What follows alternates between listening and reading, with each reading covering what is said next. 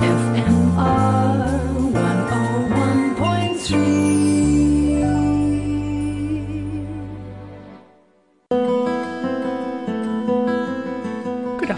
this is Kechil Kirkham with Looking Up, a few minutes at the end of the week to think about astronomical things.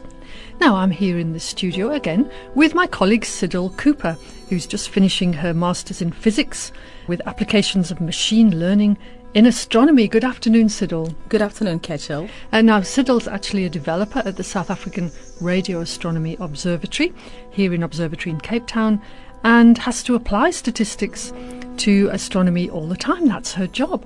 I mean, some people think of, of astronomers as you know people with looking through telescopes and so on, but actually they are data analysts, I guess. But you really are a data analyst. You're a, a developer. You're not an, an, astronomer. Yes. But you help the astronomers get what they need out of their data. Tell us about your job. About my job. So, astronomy is all about collecting data, and the data gets into a computer. It's a lot of numbers. And I, with a background of statistics, that's where I come in. I take that data and I do some analysis on it. I could do some uh, data averaging, some classification, clustering, or some image processing. So that, that is how I apply statistics in the field of astronomy. And the image processing is that to kind of make the kind of pretty pictures that we that we see with things like the Hubble Space Telescope. Yes, so the numbers that we get as the data from the telescope is then converted or imaged into photographs or images that you see.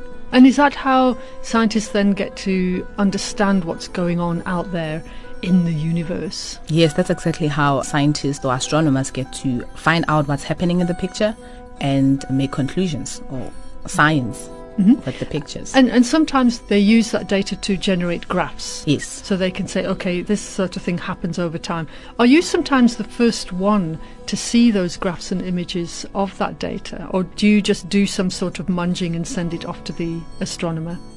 I do some munging and I send it off to an astronomer. Oh, okay, yes. okay.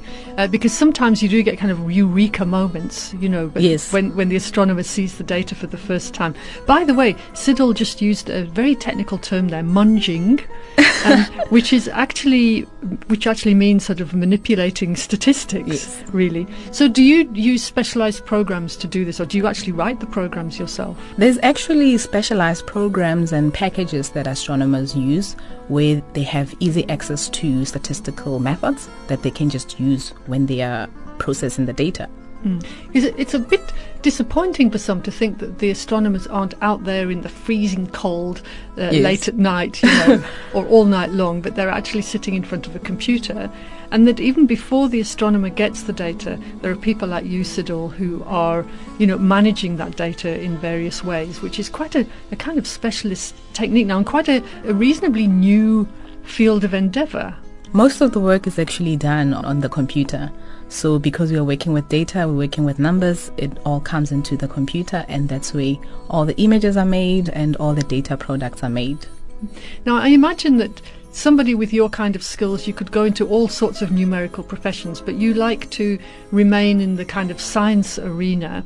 So what is it about that that interests you?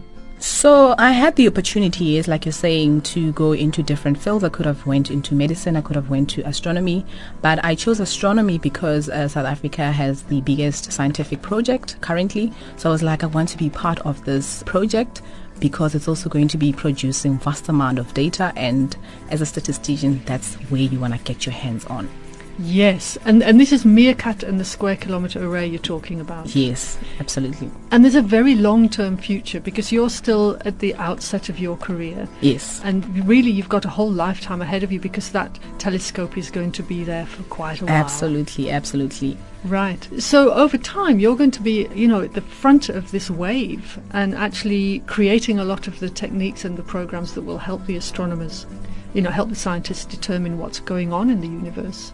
Yes, the methods that we create can actually also be used in other fields and they will be used in the long term. So we are creating methods that later on people can just pull up and use those methods without actually having to write the methods again.